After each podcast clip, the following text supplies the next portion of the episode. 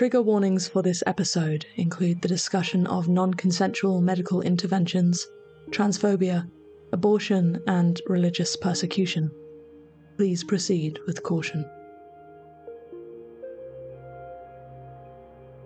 What do we know now about gender and sexuality in Malta? In episode 20, we arrived in this unique and complex country with the intention of understanding, initially, why intersex rights in particular were so advanced here, at least in comparison with most of Europe. Instead, what we have only begun to explore is the intricate tapestry of factors which create the gendered and sexual cultures of Malta. Religion, politics, and globalization, just to name a few. As we approach this journey inductively, following the voices that these issues belong to, our question remains who defines and who controls the Maltese body? Welcome to the second half of our two parter and to episode 21 of Slash Queer. You're here with me, your host, Georgie Williams.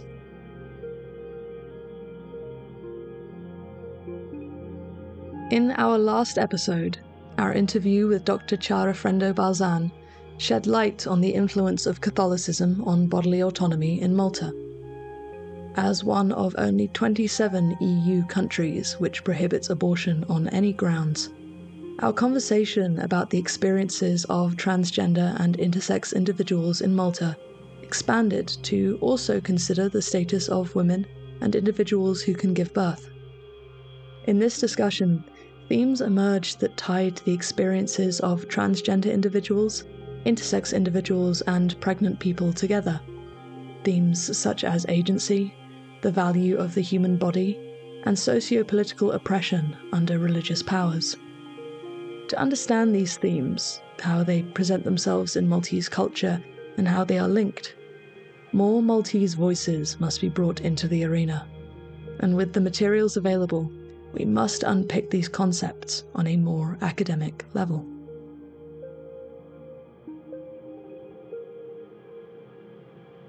It is important to note at this stage that the body is a means through which, quite literally, the values of nations and religious organizations are often reproduced. Birth giving is one of the primary means for creating what we describe as family.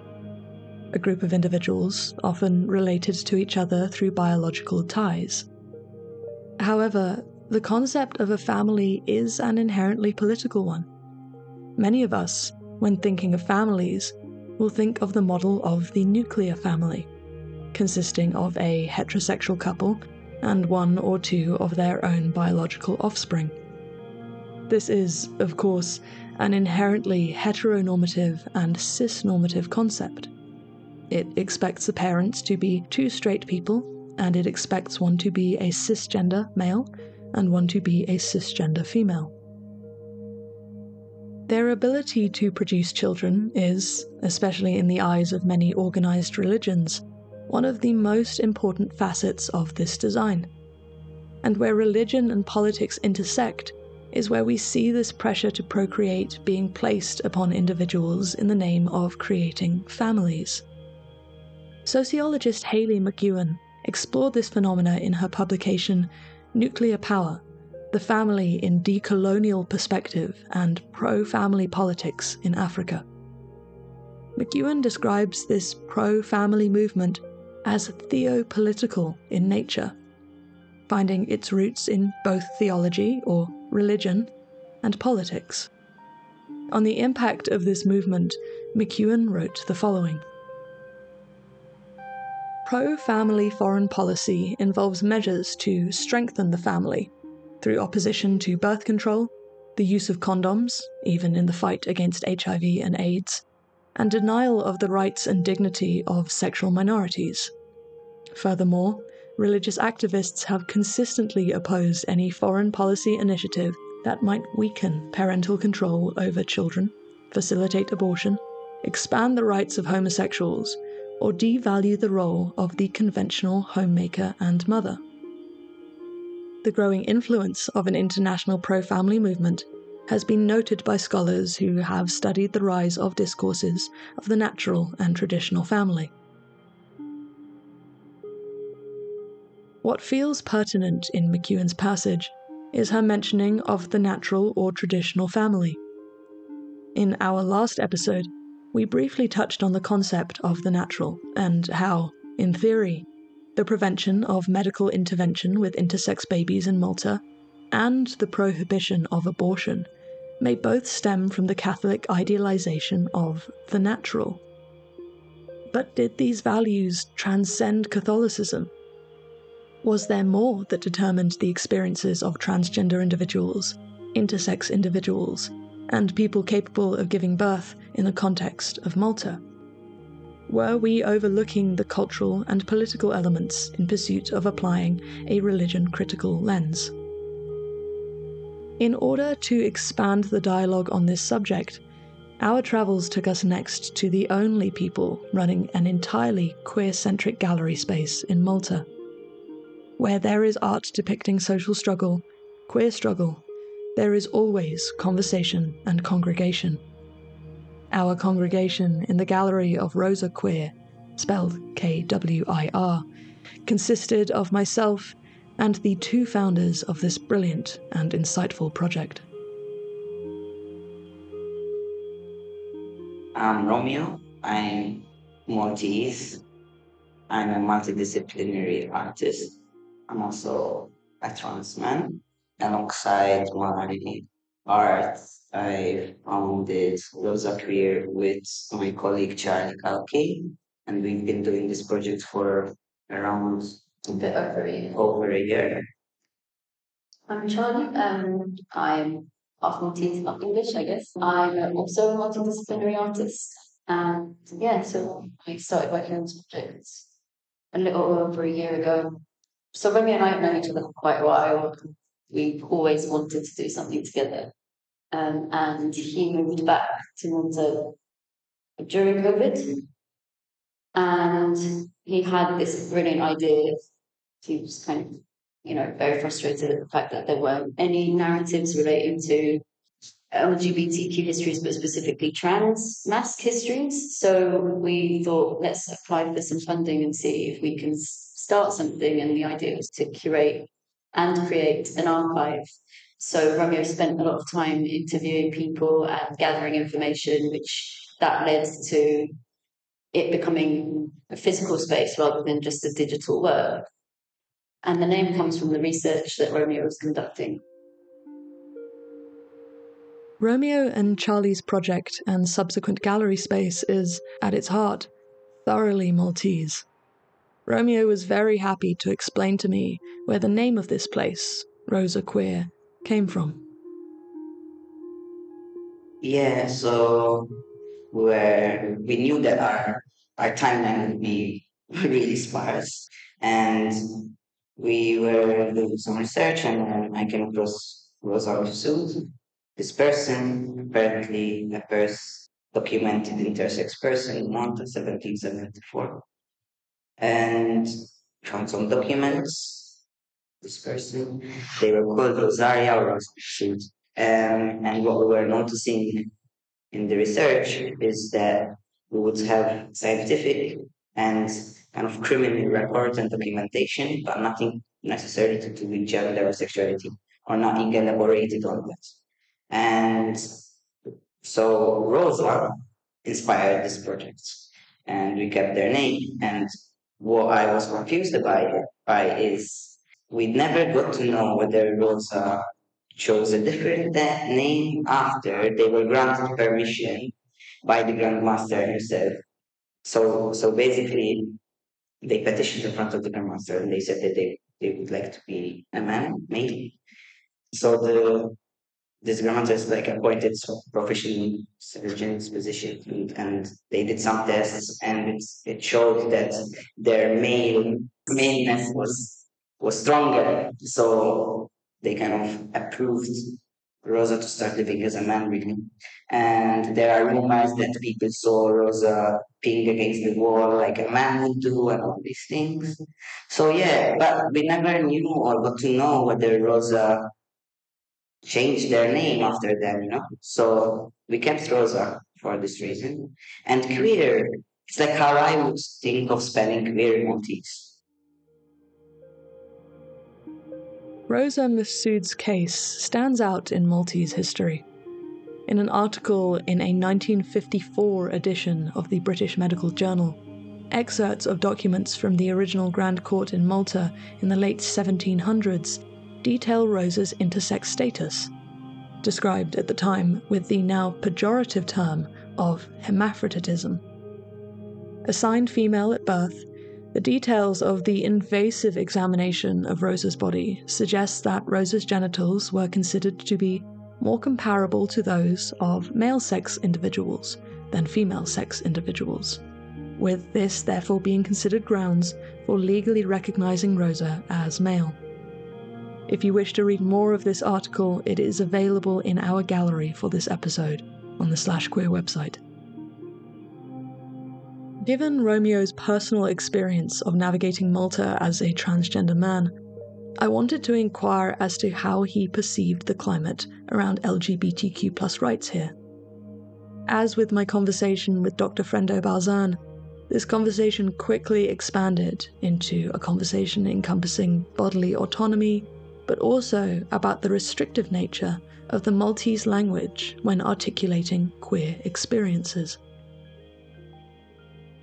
I think politically, trans rights, intersex rights, like LGBTQ rights in general, are doing really well legally, politically. In, in a sense, trans rights are much better than anywhere else I know, such as like UK and and people from the community genuinely work hard on bringing and NGOs and a couple of NGOs like MGRM, uh, for instance, like um, Rainbow Support Service. There, I mean, like they work like people are dedicated and passionate, and they do try to educate and you know the public. Like that is the mission. But we both of us think that we have all the rights, and I think it's easy to get the rights and the legal side to it, but we need to start educating people from young and at schools. And we still feel that that is lacking somehow. in terms of language used and definitions and culture, yeah, acceptance, acceptance. and moving on from there the of mentioning also maybe Mhm. abortion. Yeah, so um, yeah, women's rights aren't Yeah. We have a complete ban on abortion here, so it's like right, we have really we're like LGBTQ rights are, are like we're praising them to be up here, and but then it's still really patriarchal. Mm. So for us, it's something that we should all be working on and having conversations about. And in fact, we had held an event here, which was a book launch of a Maltese writer based between Malta and Brussels. And she's written this book that really, really tackles feminism from its core and situation in Malta, misogyny, sexism, religion, and also trying to navigate the queer language as well and terminologies in Maltese, you know, in our mother tongue, which we were talking about. I never was able to talk about my identity and my sexuality in my own language somehow. I always was more comfortable to do it in English, but it's, kind of, you know, I am and it would be really nice to have a language to to to talk about my sexuality and gender in you know my mother tongue. So anyway, we had this event in Malta in the gallery, and we had three events around the book launch. which tied into topics related to the book, also what Rosa was trying to do. And one of those um, talks was on the subject of abortion. So it had three, uh, two guest speakers. One was a Lawyer. a lawyer, and the other was a, a doctor. And um, it was really interesting because there was so much to be said, and a lot of people that attended the event were from the were practicing doctors or, or, or lawyers, but none of them wanted to speak publicly. Some of the just the stories that were shared were horrific, But it's sad that we can't have those conversations in public still. As our conversation developed, naturally the topic of Catholicism came up, and the intersection of Catholicism and Maltese politics became a focus for Charlie and Romeo. A note here for clarification the divorce referendum that Charlie mentions occurred in 2011. Believing in God or Christianity, Catholicism, it's like it also creates a sense of hatred or not accepting others. And I think sometimes people use it as an excuse to, to just because they just are hateful towards anyone who's not heteronormative. Yeah, this is actually really tough. Yeah, it's like we could talk on about it for ages, but I personally think I'm not against God at all, and I do have some faith. But the church as an institution and how some politicians even, I think politicians, yeah, the issue actually, yeah, politics rather than the church. The church, in many ways, it's very divisive. I mean, we would have said that maybe when got gay marriage, and uh, like you, you had a party choosing. Maybe they it for votes or whatever. But with abortion, it's not easy, and no one's gonna want to put themselves. Votes. We only we have we had to have a referendum on divorce in two thousand four, eight. Anyway, it hasn't been that long since, and even that that that was just seen as such a yeah, but abortion is a tough. Going to be it's a tough subject, and many politicians, uh, you know, like they're not they're not really trying their best because they know that they will lose votes, mm-hmm. and it's like so. I guess it's, it's political. Yeah, I think it's more political. For a political gain, you know, like the Bush is not going to gain anyone any any votes, and it's still a very sensitive subject to speak about. But there are like organizations like yeah, like um, why YPBM and the women's rights movement uh, foundation. Sorry. So there's a lot. There's a lot of activism here. There's actually so much more activism than there ever was, and it's really good to see that more people are out and talking about these things or trying to, even at the cost of you know being threatened and their lives livelihoods are being threatened. It's still very vocal. What Rosa Kwir was doing quite uniquely with their gallery space, was creating an almost artistic symposium on the subject of subversive and healthy masculinities.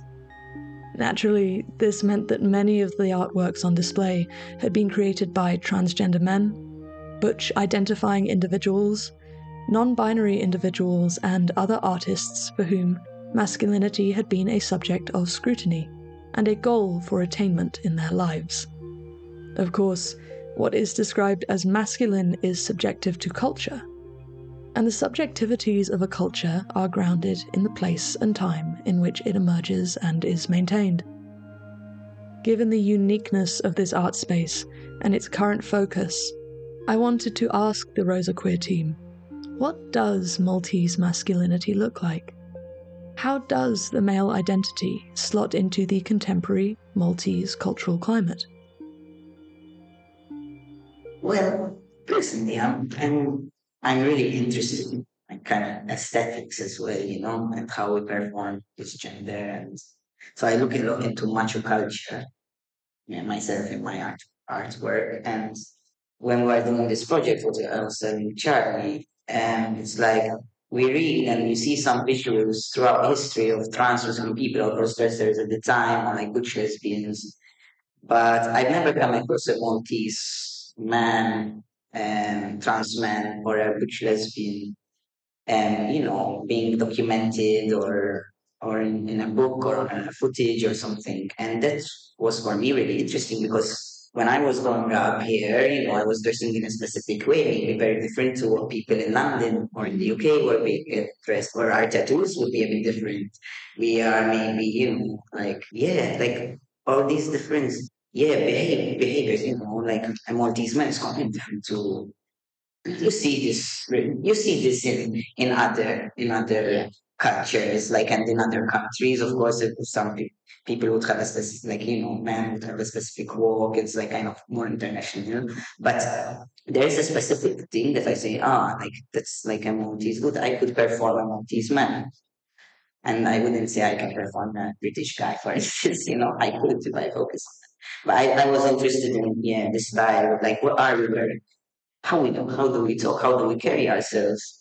Not all of us are the same, we all come from different backgrounds, and maybe I'm copying my dad, or I'm copying this community of men, and other people are, you know, looking at another version of masculinity.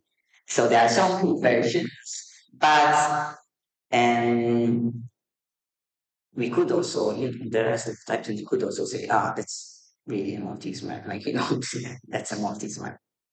And but also trying to get away from this idea we can only talk about masculinity in terms of toxicity and that needed to change.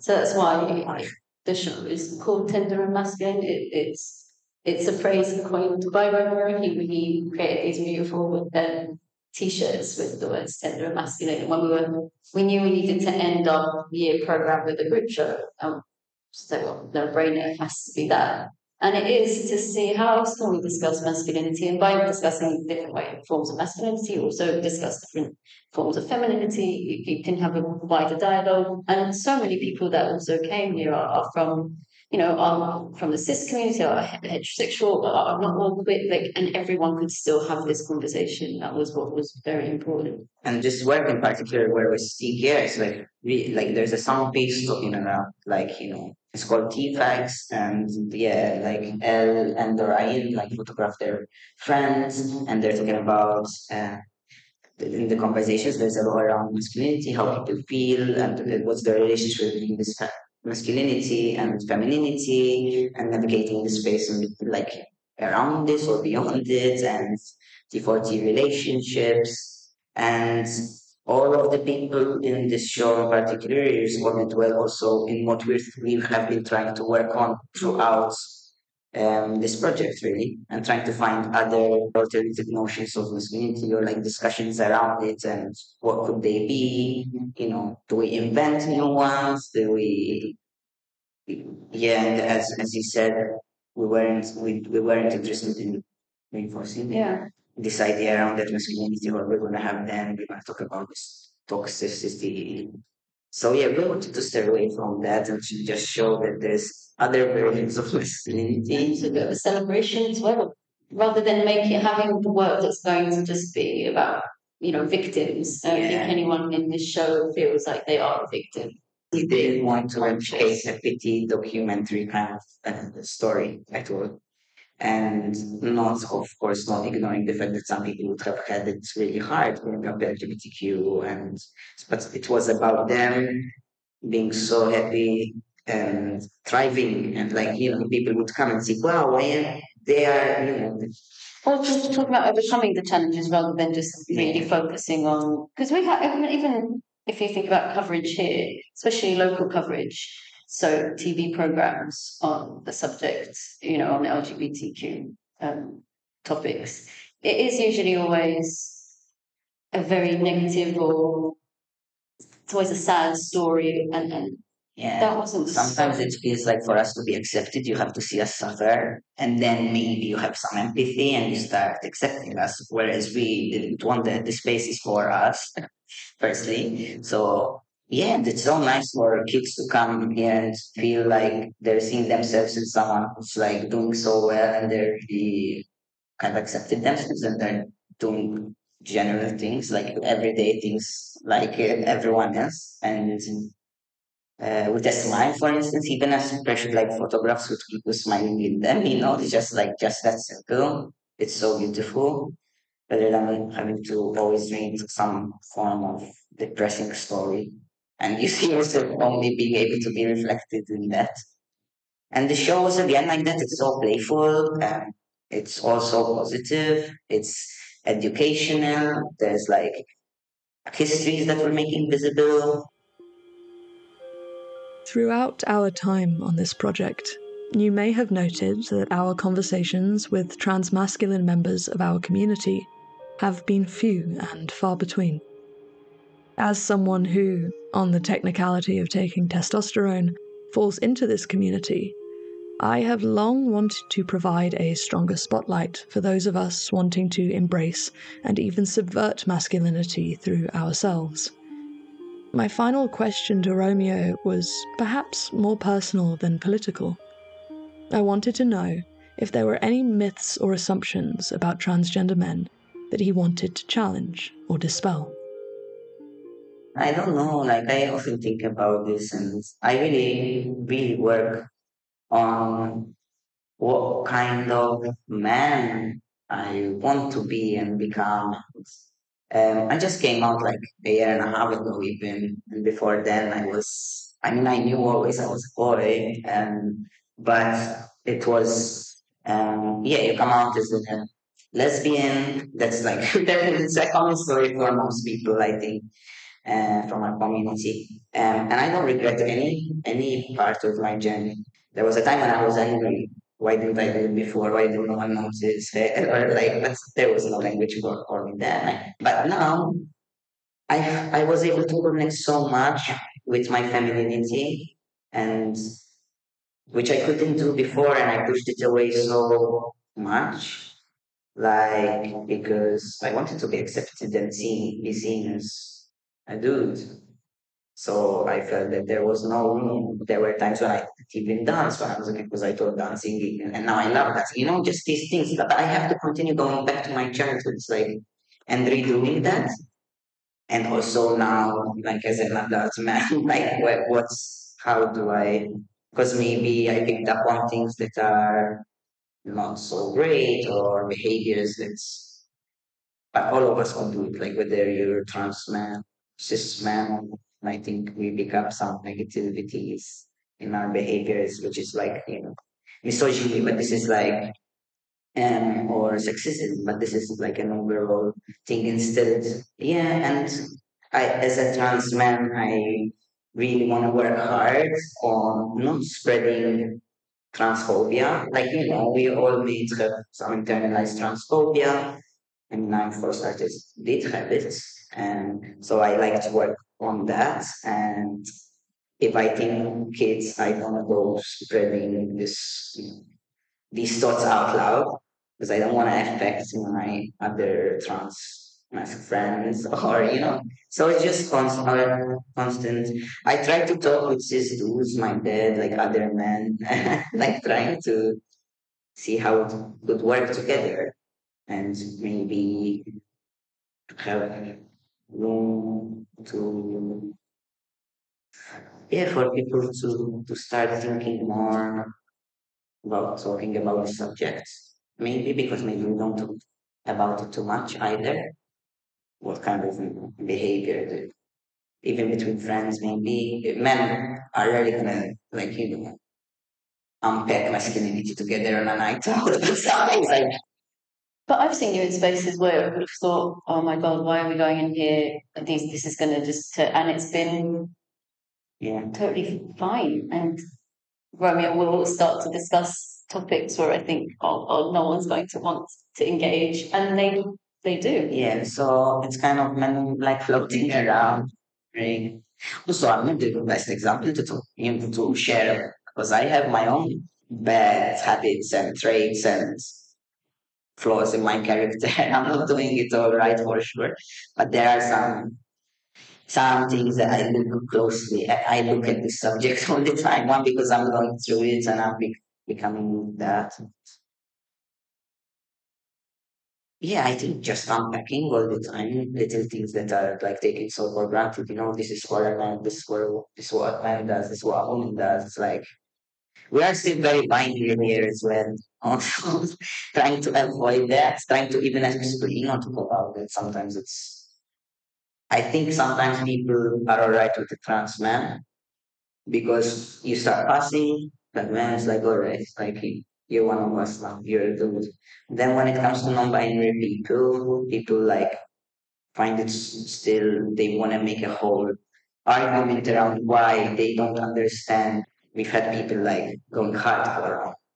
This is too complicated and blah blah. It's like you're you say you're really intelligent, you're at this position. It's like there's people who do not want to change or or learn um, and they're hard-headed with their values and their habits. But I think there are also people that are worried or fearful of making mistakes and upsetting Yeah, someone. True. Which is why I think the work, the scope of the work here is it's it's okay to to ask. And yeah, that's really that's exactly that because all of us do mistakes. I do constantly. Recently with the archive, and we both had to sit down and we kind of edit our description of the project because maybe it would have been excluding some people, but it's like a, a constant change, a constant learning together. So there's we're always open for that. And our language changes really fast.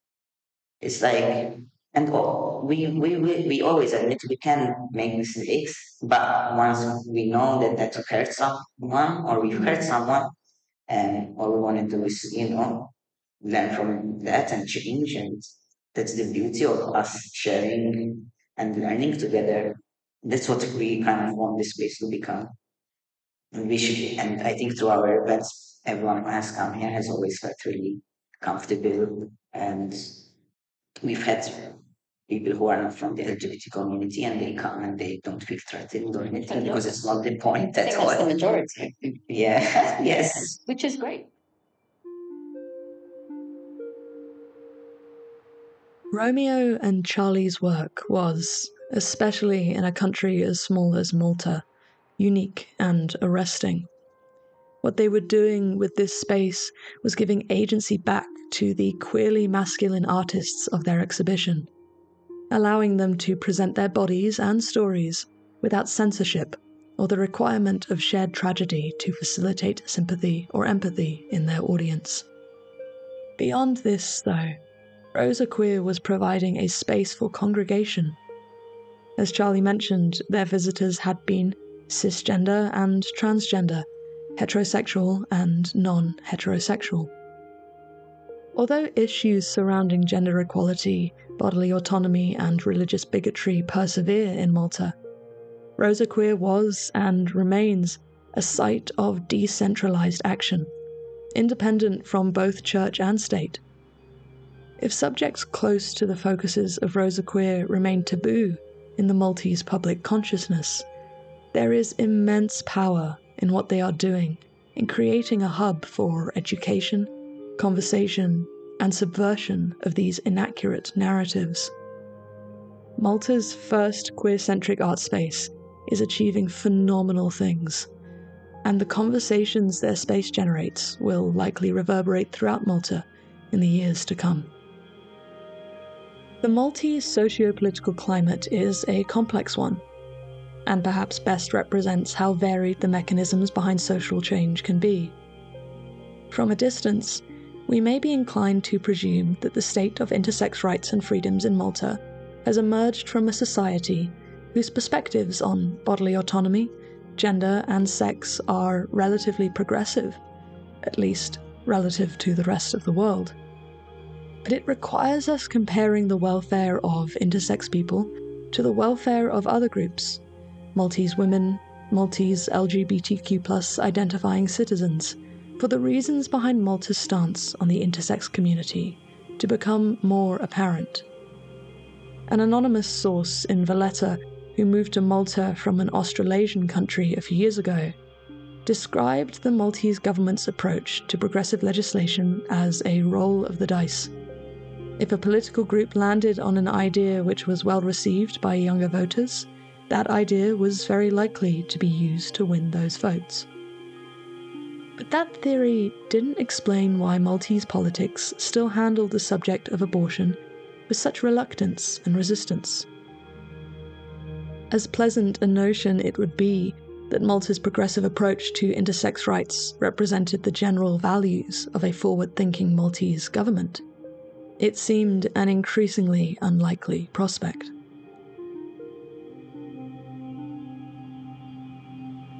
As our time in Malta was nearing a close, I wanted to follow up on one final lead, a contact Romeo and Charlie had recommended to me. As this project is always inductive and participant led, I trusted their judgment to the huge benefit of this project. Gabriela Calleja is the head of the Sexual Orientation, Gender Identity, Gender Expression, and Sex Characteristics Unit at the Human Rights Directorate in Malta. A well established LGBTQI activist in Malta, she previously worked for nine years as the coordinator of the Malta Gay Rights Movement, an organization founded in Malta in 2001 if anyone was going to be able to provide the final context and insight I needed for gendered and sexual cultures present in Malta, it was likely Gabby. Although we were not in a position to record audio for this interview, Gabby was gracious enough to allow me to transcribe our conversation. My starting question in our conversation was as follows Malta leads Europe with regards to intersex healthcare but seems to lack the same progress in women's rights and LGBTQ rights. What did Gabby think accounted for this disparity? And did she agree or disagree that Malta is progressive with regards to intersex rights? Her response was as follows So, Malta introduced a ban on normalizing surgeries on intersex children in 2015 through the Gender Identity, Gender Expression, and Sex Characteristics Act. Article 14 in particular. In this case, you could say that Malta's legal framework protects the bodily integrity of Malta's intersex persons. We're still in the process of concluding the treatment protocol overview, so that's taken longer than was anticipated. Of course, the ban still applies, so the revised protocol is also intended to support the setting up of an interdisciplinary team that will assist the medical professionals in the advice that is given also to family members of intersex children and intersex persons themselves. There's a working group that has been meeting regularly for the past two years, and they are coming towards the conclusion of that process. I have to say that also before the law was passed, this was already in practice, so the law normalised this practice. They're seen and perceived to be quite different issues that is, abortion and intersex welfare in terms of who is impacted, but also in terms of how Maltese people would frame them from a moral and religious perspective. I think it's factual to say at this point in time that although the majority of people oppose abortion here, there is a growing movement that is supporting the decriminalisation of abortion, but also supporting access to abortion. I think, in terms of political will, the furthest political parties have gone is to state that this is an issue that needs to be discussed or debated. What I would say is that we have one of the best legal frameworks globally with regards to legal gender recognition. So the process is based on self determination and the right to gender identity. We also have no age limits, so minors can access legal gender recognition. Since 2018, we have also had the Gender Wellbeing Clinic, which is also providing trans specific healthcare. For trans people, this includes hormonal therapies and surgical interventions, but also psychosocial support. Although not everything is currently covered under our National Health Service, what is available is increasing, and in the electoral manifesto in April, they promised to extend these health services to include genital surgeries, so that should become available. I think where we, of course, lag a little behind is in social acceptance. The results of the fundamental rights agencies also indicate that levels of harassment and violence here are lower than in other EU member states. So there is a positive trend. But transphobia is, of course, still present in our society, and with social media, this is a more difficult problem to eradicate, because Maltese people are therefore impacted by transphobic views from anywhere in the world. Our trans community is, however, more integrated into schools and families. There is, of course, still work to be done to address transphobia in society. We don't really have the TERF movement. We have some right wing evangelical groups and movements bringing up gender ideology and all of this, but they don't really represent all of Maltese society and don't really have the same influence on the political sphere as in other countries. It's true, Malta has advanced considerably in parts of LGBTQ rights, but lags behind in others which have proven to be more challenging. My favourite line from Gabby's statement was this Mainstreaming equality is an ongoing, never ending process.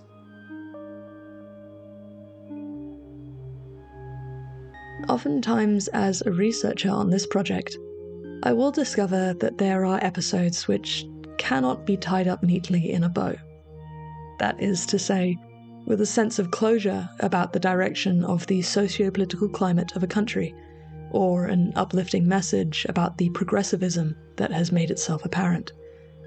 It would be distasteful if we were to hail Malta's stance on intersex rights as some kind of sign of their overall awareness of and support for minority groups. This is not an episode in which I will sweepingly praise a government for their inclusive policies and legislation, even if a community who have gone without these basic rights for so long are finally being recognised and included. When I spoke to intersex activist Sean Saifa Wall in episode 13 back in 2021, he made it clear that there is, and will always be, intersections between the gender and sex related rights and freedoms of intersex people and the LGBTQ plus identifying individuals, although their needs and goals are still, crucially, very distinct and should be treated as such. But Malta's approach to intersex welfare needs to be rooted in respect for autonomy, not merely the unaltered state of the human body. Medical freedom should always be grounded in information and choice. And, like with the leaps and bounds they have made with LGBTQ plus rights compared to many European countries, Malta could lead by example with a more progressive approach to both women's rights and abortion access. Both Romeo and Gabby pointed out that the climate for transgender rights in Malta far outshines the climate for countries such as in the United Kingdom. Gabby mentioned the TERF movement, TERF standing for Transgender Exclusive Radical Feminists, a group who have been previously mentioned as part of this project who apparently believe in women's rights but do not believe in including transgender women in that movement. This group is incredibly harmful, and I was very pleased to hear that that issue has not reached Malta, at least yet.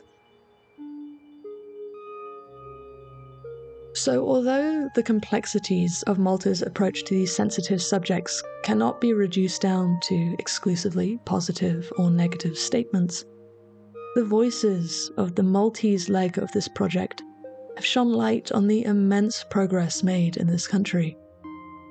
Time will tell what can yet be achieved in, as Gabby said, the process of mainstreaming equality. But it is beyond doubt that movements and motions are taking place in this country, and the people behind them have proven themselves both formidable and devoted. Much has been done, and there is much left to do, and there is strength in the growing number of Maltese progressives fighting for the liberation of the Maltese body.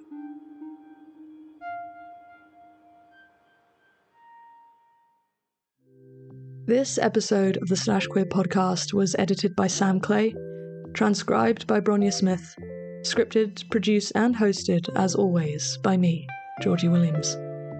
A very special thanks to Charlie Kauke and Romeo Roxman Gatt from Rosa Kwir, and to Gabby Calleja from the Human Rights Directorate for their invaluable contributions to this episode. Many thanks also to our Patreon subscribers, old and new. We are over the moon with the recent uptick in supporters, and we would love to keep this trend going. You can find our Patreon at patreon.com forward slash slash queer. That's S L A S H queer. You can also find our slash queer merchandise on Threadless and we are still accepting donations via Ko-fi. The links to all of the above are in the description for this episode. This episode was recorded on location in Malta. Music in this episode was composed by our resident audio king, Sam Clay.